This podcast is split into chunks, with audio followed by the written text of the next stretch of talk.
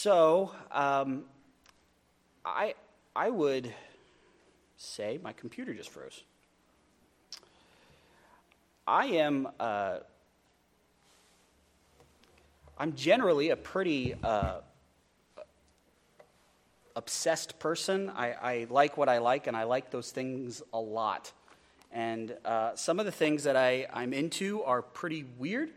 Uh, most people wouldn't probably think of doing that. So, like, for example, one of the things that I, I really am into is collecting guitar picks. Now, I know that that sounds like a really weird thing to be into, but I, I like them. And if, uh, if, if you ever come up on stage and look on my stand, you'll see that there's like seven different picks, different lengths, different things, and they're all for different purposes.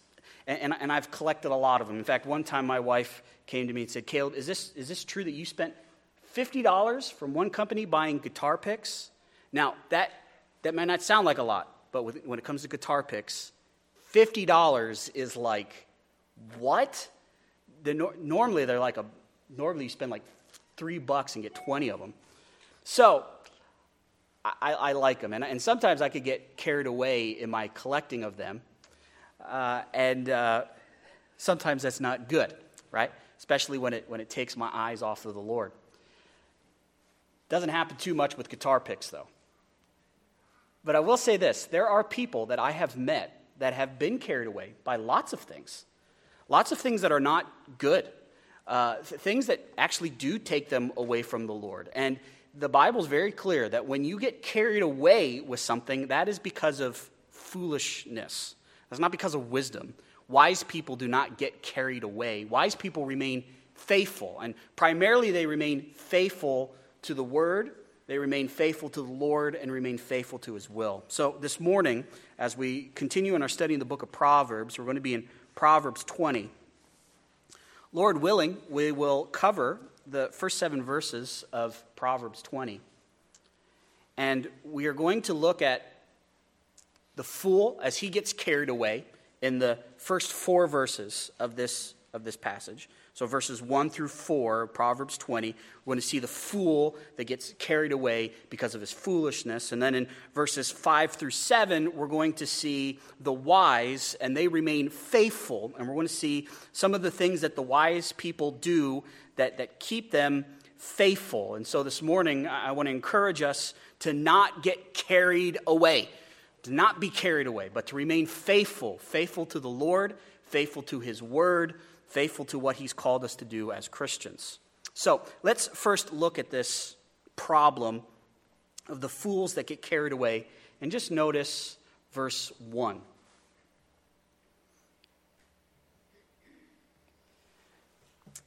It says, Wine is a mocker, strong drink a brawler, and whoever is led astray by it is not wise. Now, this is an interesting proverb because it puts wine, and then when it says strong drink, probably better translated beer, right?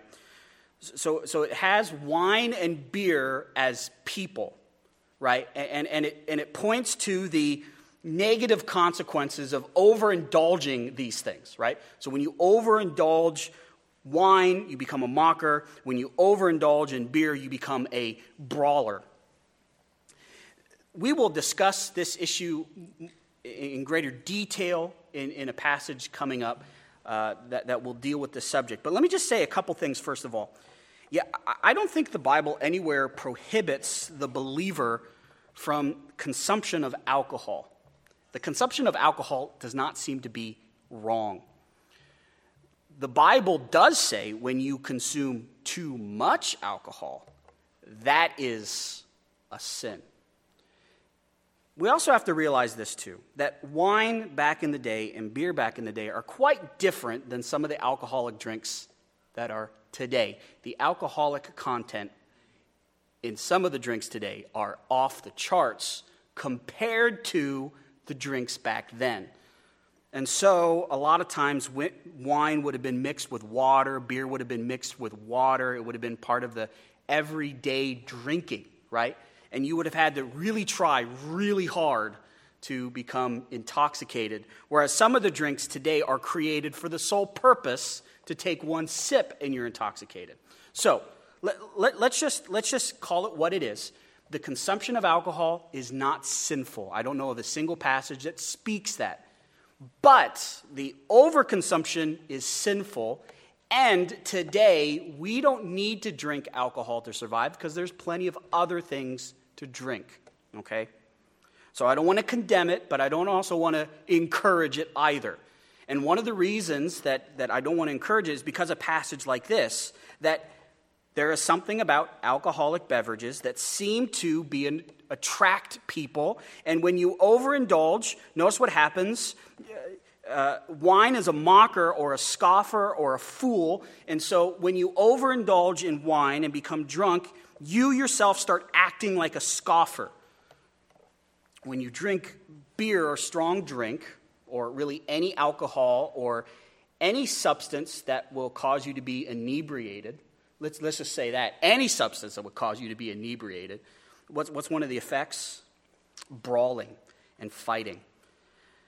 Obviously, as people who want to be wise and want to follow the Lord, we want to be sober minded. We want to be clear minded. We want to make right decisions. This stuff clouds our judgment and causes us to become somebody that is fully given to the flesh. That is not how a believer should act, right? In fact, even the Apostle Paul compares the drunkenness of, of somebody and walking by the Spirit. So just go with me to the book of Ephesians. Just notice what he says here in Ephesians chapter 5.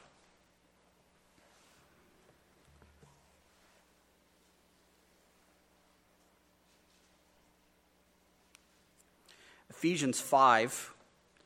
No, notice just, just, we'll just start in verse 15. It says, Look carefully then how you walk, not as unwise, but wise, right? So, so walk in a way that's wise, walk in a way that's wisdom, walk in a way that, that's pleasing to the Lord, walk in a way where you're making good decisions based off of God's word, based off of the Holy Spirit, right?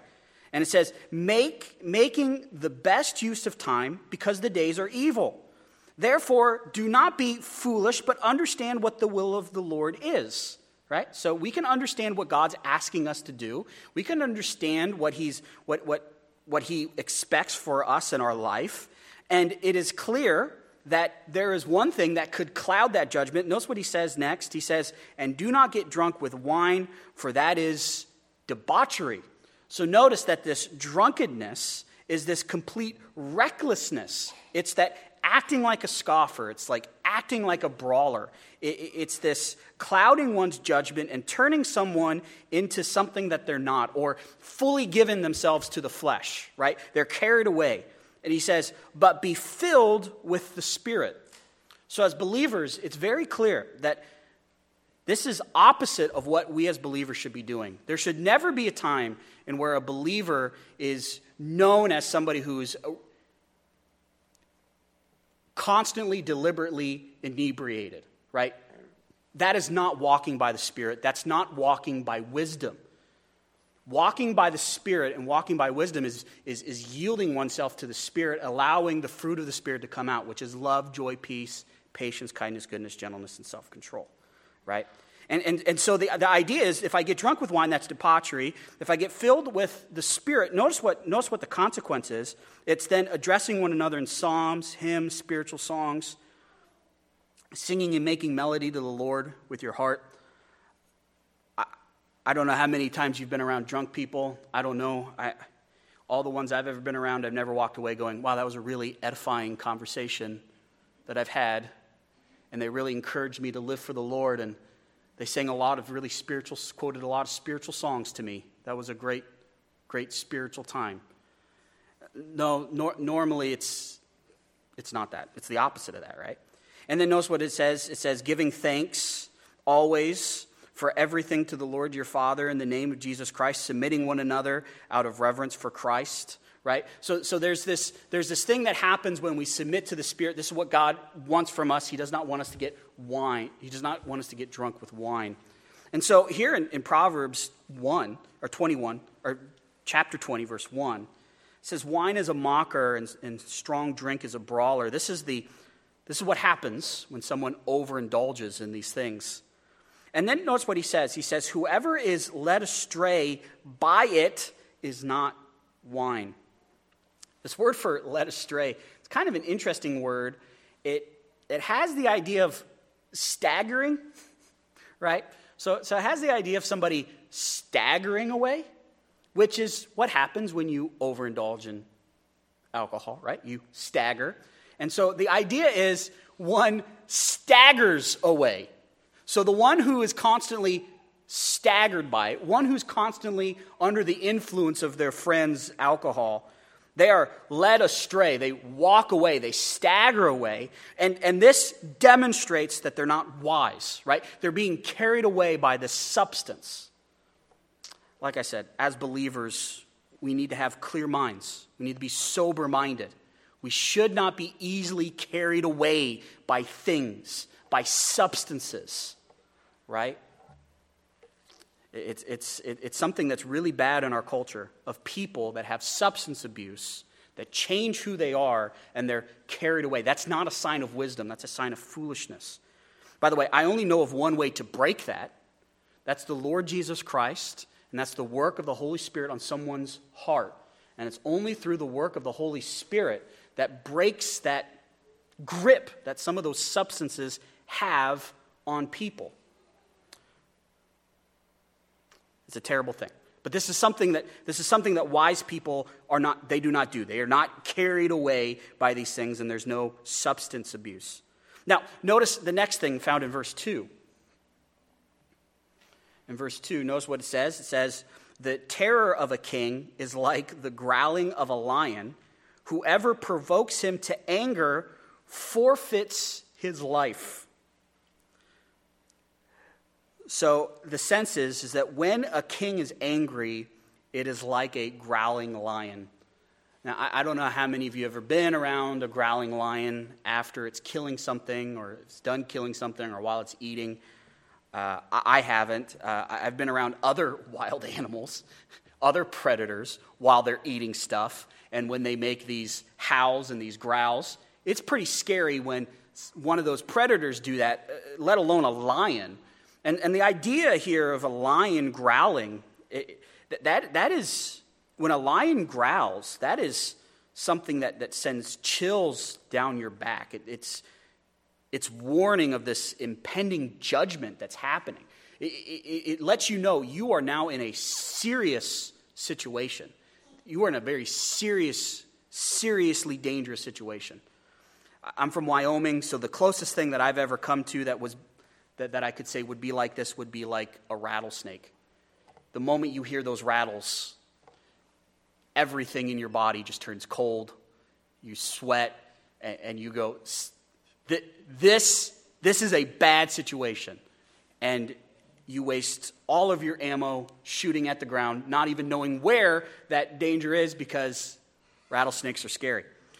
So, the, the idea here, though, is when a king is angry, that's dangerous, right? When a powerful government official is angry, that is a dangerous thing. Notice the next statement. Whoever provokes him to anger forfeits his life.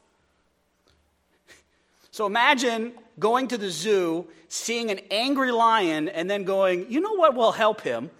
I'm going to go in with a sharp stick, and I'm going to poke him repeatedly that'll make him feel better, right? That's, that's, the, that's the idea. You see an angry lion and you go, yeah, I'm just going to do whatever I want to do. So the idea is if you go and then provoke a king to anger, basically, here the, the ESV says you, you forfeit your life. It's probably better that, you've, that you're sinning against your life. This is, a, this is a sin against you because of what will happen. Now, it's my opinion here that when you provoke a king to anger, this is really nothing against the like an angry foolish king, like be careful of an angry foolish king. This speaks more of people who are easily carried away to go out of their way to provoke a king, to do something that's criminal, to do something that's rebellious. That seems to be what, what this fool is doing here. He's doing something that's rebellious, he's doing something that is criminal. Once again, as believers, we are given numerous commands in the New Testament to not be rebellious, to not be criminals, right? I want to point out three texts. Go with me first to the book of Romans. Romans chapter 13. I know these past two years we've had to think a lot about these next three passages and think about how the Lord would ask us to act in light of these passages, in light of some of the things that have happened. And notice what Romans 13, just starting in verse 1, notice what he says. He says, Let every person be subject to governing authorities, for there is no authority except from God. And those that exist have been instituted by God. Therefore, whoever resists the authority resists what God has appointed. And those who resist will incur judgment. For rulers are not a terror to good conduct, but to bad. Would you have no fear of the one who is in authority? Then do what is good, and you will receive his approval. For he is God's servant for your good. But if you do wrong, be afraid, for he does not bear the sword in vain. For he is the servant of God, an avenger who carries out God's wrath on the wrongdoer. Therefore, one must be in subjection, not only to avoid God's wrath, but also for the sake of conscience. For because of this, you also pay taxes, uh, pay taxes for the authorities, or, or excuse me, um, I lost my place here. For because of this, you also pay taxes. For the authorities are ministers of God, attending to this very thing. Pay to all what is owed to them taxes to whom taxes are owed, revenue to whom revenue is owed, respect to whom respect is owed, and honor to whom honor is owed. Now, what's striking to me is that when this is when Paul's writing this, this is around the time of Nero. And I don't know about you, but Nero was a pretty bad dude. He was maybe one of the most tyrannical kings that ever existed. He was incredibly cruel towards believers. It's under this regime that Paul then writes to Roman Christians in Rome, close to Nero, to say, be in subject. Now, as we've said before, there are times where the government may ask us to do something that clearly violates God's word.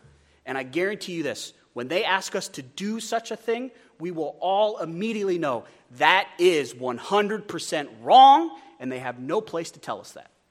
So, for example, they tell us to stop preaching the gospel. Ain't going to happen. That's not going to happen. Sorry. We ain't, we ain't fudging there. So here, here the idea, though, is as much as possible, God wants us to be good citizens, so we should be obedient as much as possible. And we should pay taxes, we should be model citizens. Now, this isn't the only place. Go with me to Titus.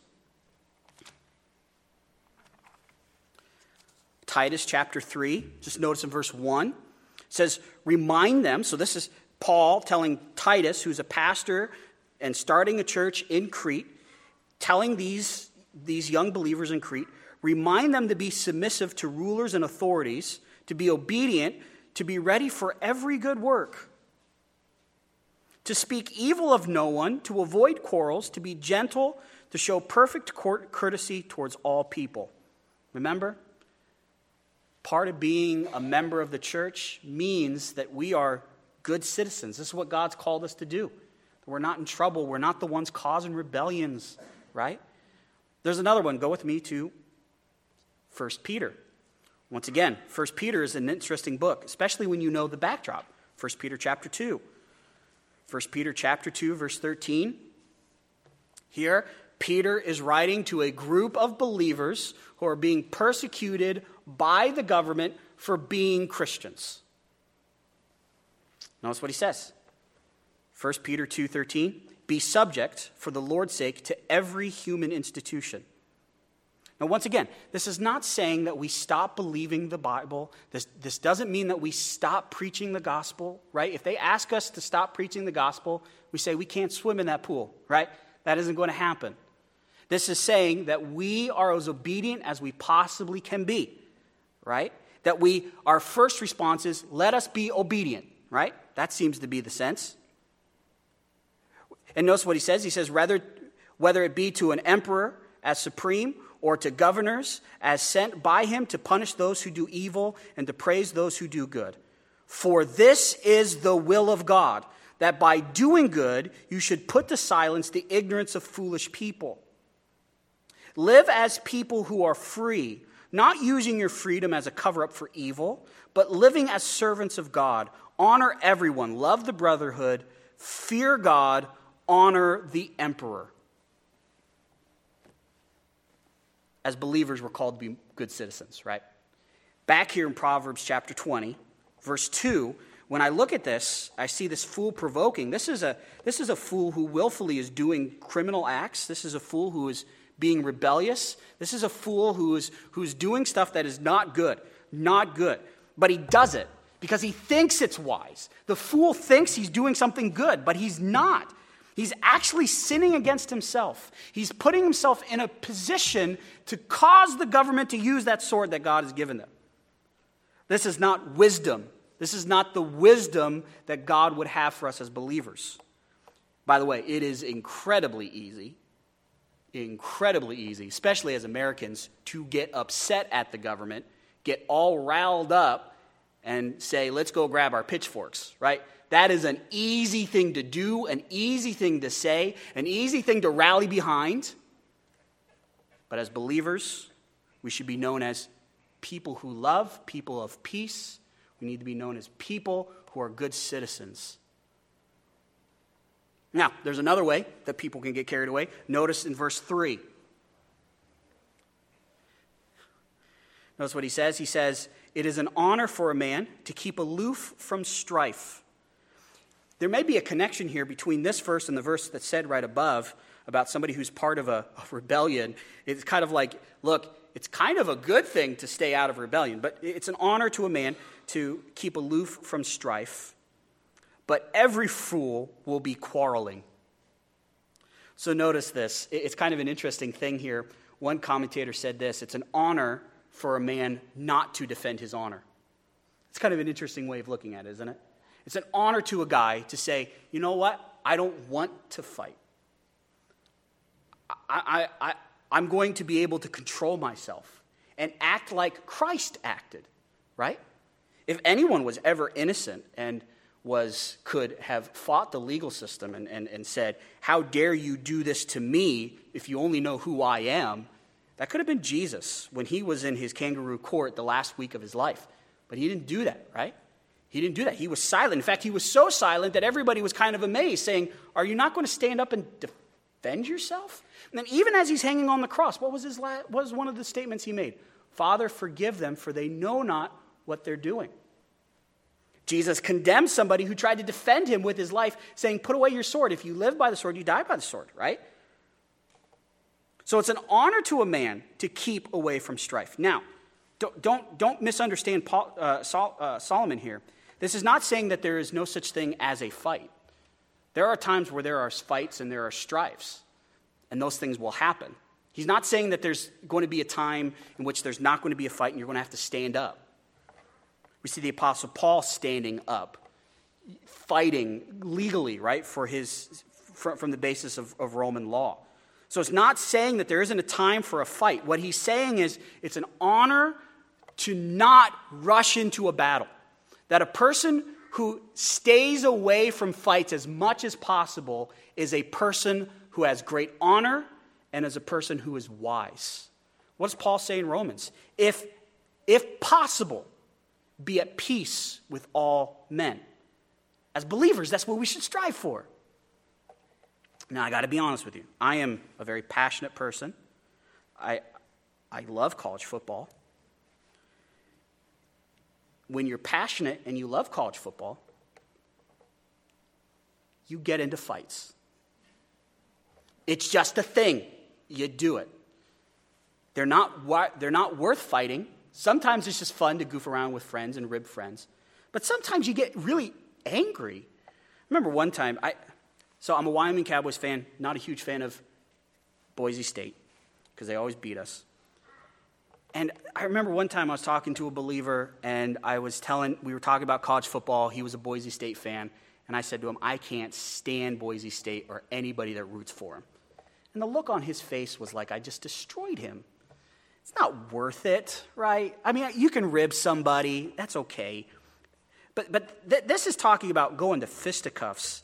And, and it's an honor to a person to avoid strife to avoid fights, to avoid arguments, to avoid disputes. The, the, word here for, for strife could also be for lawsuits, to avoid lawsuits, to avoid all of that. Remember, remember Paul as he's talking to one of the churches? They were taking each other to court. Remember what Paul's response was? Wouldn't it be better to be violated? Wouldn't, wouldn't it be better just not go to court? Let, let somebody take advantage of you? Wouldn't that be better for the sake of the gospel and your testimony? Wouldn't that be a better thing? But see, it's easy to get carried up in this. How dare you do something against me? A, wise person steps back and has humility, has discernment, has self control, right? Is walking by the power of the Spirit. He has love, joy, peace, patience. Can step back, take a deep breath, and say, you know what? I don't have to fight every fight. I don't have to get involved. But notice, notice what it says. It says, But every fool will be quarreling. That's a great way of putting it, isn't it? Every fool, doesn't matter, he's going to fight. And, and it's not just one fight, and it's not just a one fight and then he's done. He's constantly in the state of quarreling. It's easy, it's easy to do, right? Notice the next thing that's easy to do. It's kind of one of these things that we can get carried away into. Notice verse 4 it says, The sluggard does not plow in the autumn, but he, see, but he will seek at harvest and have nothing. So here you have this laziness. Once again, we as believers are not called to laziness. Paul says in, to, to the church in Thessalonica, if you do not work, you do not eat. And that the church should not be uh, a place where we just hand out food to people who are not willing to work right? That, that's what he says. The, the, the idea is that people should be willing to work. Now, I understand that there might be some circumstances where people physically cannot work. But as I tell my kids, if you can hold a sign that says, I'm hungry, feed me, you can also hold a, one of those spinner signs that says, go to this company and spend some money here. That's a job now. You could do that. If you could do that, you could do that. So here the idea is the same, right? Here's this sluggard. He's not willing to put in the work. So in, in Israel, they, they start their planting and their plowing uh, in, in autumn. Not a comfortable time to do it. It's cold, it's wet, it's rainy. Maybe the sluggard uses this as an excuse. I'm not going outside today, it's raining. Maybe he does that. But what is clear is that when, when it comes time for harvest, he's going to go out. And, and I don't think that he goes out to the field that he doesn't plow he might be stupid. He might, he might not plant, plow a field and not plant anything and then go out and go, Where's all the crops? He might be that brain dead. It's more likely that he's going to go out to other people who have planted, other people have done work, and seek for their stuff. And guess what? He's not going to get anything. He's going to starve. That's what a fool does. One thing that I have learned uh, about lazy people and laziness is once you start to get lazy bones, they start to grow mold, right? Lazy bones are hard to get back into work, right? So the moment you start laziness, it continues and grows and grows and grows. This is something that is easy to be carried away with. Last week, when we talked about the sluggard and slothfulness. We also talked about spiritual sluggardness, right? Not putting in the work spiritually, not spending time in God's word, not spending time in prayer. The, the principle is true for that as well. People assume I, I don't have to spend time with the Lord. I don't have to spend time with the Lord. And guess what? When things are bad, then they start looking around saying, Help me, help me, help me, help me, help me, help me. And there's not a lot that people can do around you because things are really bad. You let things go and things are really bad. So, so these, are, these are cases of, of people being carried away. And all of these cases are cases of fools who are not walking by the power of the Spirit. These are, not, these are, are cases when a believer is acting fleshly, right? Now, Solomon puts in this interesting phrase as he begins to, to turn the subject towards okay, so here's what the, the foolish person does. Now, now let's look at what the wise person does as the wise person remains faithful. And, and notice the next verse. He says this He says, The purpose in a man's heart is like deep water, but a man of understanding will draw it out. So we've already seen this phrase, by the way, the purpose in a man's heart. We've seen that phrase. Talks about his plans, his purpose, his goals, what he wants to do, where he's going in life, right? And we've also seen this phrase, deep water, right? Remember, we talked about this deep water as it's kind of like a, it's, a, it's an image of one, it's deep and you can't see the bottom. And so there's stuff down there that you don't know. You don't know what's down there, right? So if you're going swimming in deep water, you don't know what's down there. So that could be scary, right? I don't know what's down there. It could speak to complexity. I don't know what's down there. I, I, I, there's a lot of stuff down there, right? There's a lot of stuff that's happened on, on the bottom of, of the swimming hole that I don't know about. And so the idea is as men plan, j- just any person, as, as people plan, and as people do things, and as people have goals, those plans and goals and the way they, they communicate those and the way that they, they, they enact those is mysterious. Sometimes it's dangerous, right? Sometimes they're, they're trying to hurt you, but there's a lot of complexity. There's a lot of things you don't see, right? And so sometimes, sometimes when people do something that you think, well, they, they did that to hurt me, you don't know, right? Uh, this happens to me while I'm driving all the time. Somebody cuts me off on the road, and I go, how dare they do that to me? Do they know who I am? Do they know what is in my car? You know what? Nine times out of ten, they probably didn't even see me, right? They had no idea. They had no idea. They were just being negligent, right? They, did, they, they, weren't, they, did, they weren't sitting at the stoplight going, oh, there's Caleb. I know what'll get him. I'm going to chart out in front of him, right? I don't know. Sometimes people do things that are nice, and you go, well, that's really nice, but they have an ulterior motive, right? That happens. I don't know. We don't know. But, but notice what he does say next. He says, But a man of understanding will draw it out. A man of discernment will be able to draw this out. Basically, meaning this that, that there are people who are wise, and as people do things, and as people plan, and as people live their lives, there are people, wise people, should have discernment. And they should be able to discern whether that action was malicious, whether that action is good, whether that's a good thing, a bad thing, is this person a good person or a bad person, right? The idea is, is that there needs to be discernment as dealing with these people. That lots of people have lots of complex reactions and actions. How do I figure all of that out? I figure that out with discernment. Now, the question is, how do we get discernment? We talked about this. It's very clear at the beginning of the book. We start from a place of, I don't know but God knows. God is the source of wisdom. I need to spend time with God. There needs to be serious effort in prayer. God, help me. Help me. I don't know. Give me wisdom. Give me discernment. There needs to be time in the Word so that even before I even get to a situation where I have to use discernment, I already have lots of time in the Word studying, praying, thinking through these things. And then when I meet somebody What's the principle? Listen before you speak. And then you repeat the process over and over and over and over again. And it takes a long time. But there needs to be discernment. And I guarantee you this someone who has the Word of God, someone who is a believer, placed their faith in Jesus Christ, who died on the cross for their sins, was buried, and rose again on the third day, trusting solely in the personal work of Jesus Christ will have the indwelling Holy Spirit, has the scriptures, and if they pray to God for wisdom, He will give them wisdom, and with that will come discernment. And if you have discernment, guess what?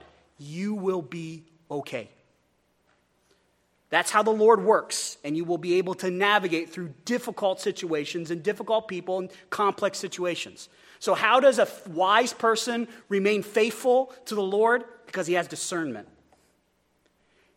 He's not flying off the handle, quickly uh, adopting something or quickly saying against something. He's not just in the moment, he's one who has discernment. Now, Solomon will give us an example, I think, of what he means here, because notice the next verse. He says, Many a man proclaims his own steadfast love, but a faithful man, who can find him? You get it? The idea is everyone will tell you, I love. I love people. I love you. I love God. I love, I love. I'm a lover, not a fighter. I love, I love, I love, I love. I've heard a lot of people say, I love you for a lot of different reasons, right? Complex reasons. How do you figure out whether it's a true love or not? How do you know if they're just saying, I love you just to get something from you? How do you know they're not saying, I love God simply just to win you over, to, to sell you something? Discernment. And notice how this discernment comes out. He says, But a faithful man who can find. One, this means that there's probably not as many as we would think right? There's not as many lovers as we would think. Also means that there's probably a lot of people who are ready to proclaim their love to whatever, but they're not really dependable, faithful, loving people. There's very, probably very few people that love. There's probably very few people that are faithful and remain faithful. And I think that what Solomon is saying to, is saying to us is one, that we should have discernment when we're talking to people. Two, if we find a, a, loving, dependable person that loves the Lord and loves his people, that, that we should be around that person and not the person that is so quick to flatter us.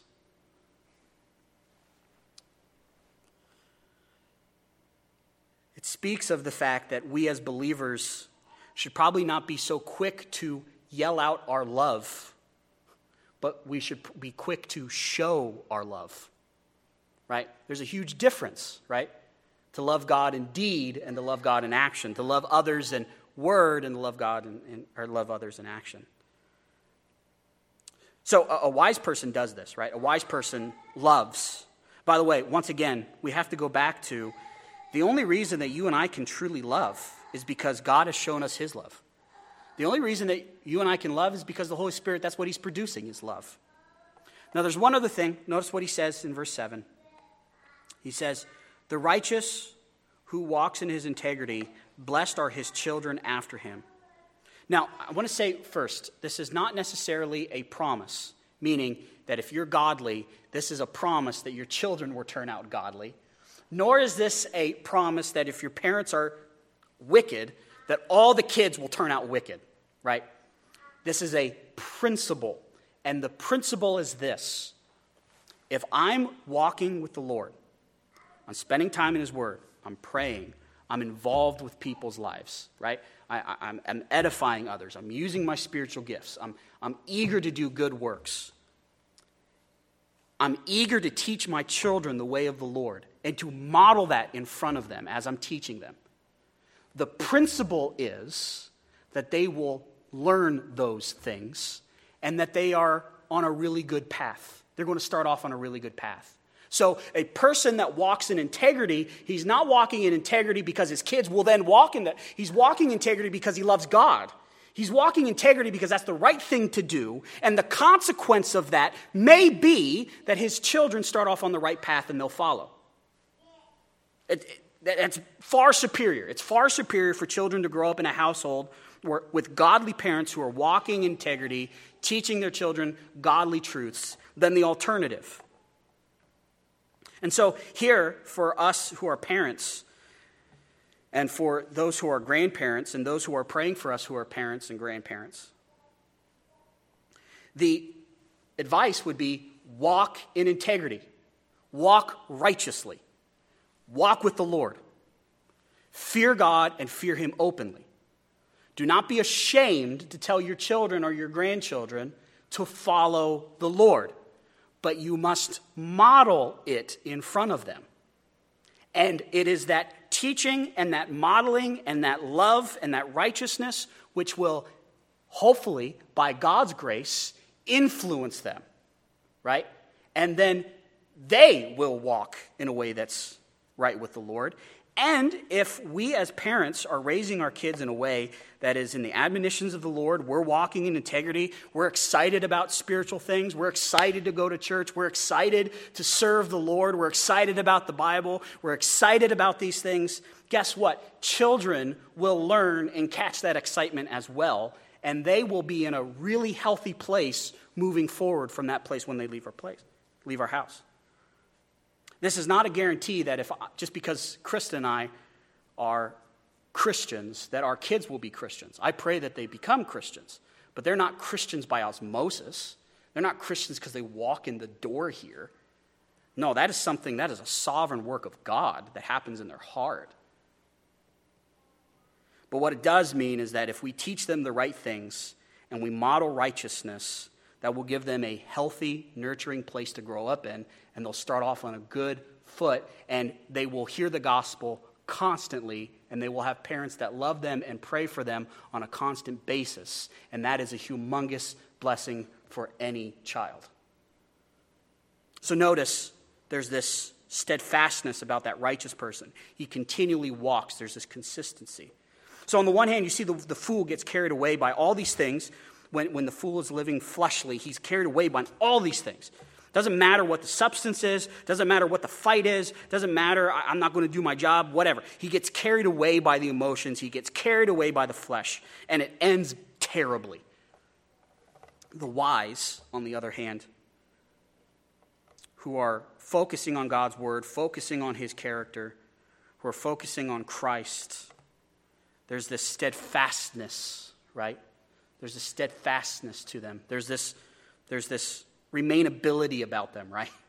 That's even a word. It is now. Um, there's, this, there's this ability to stand, right?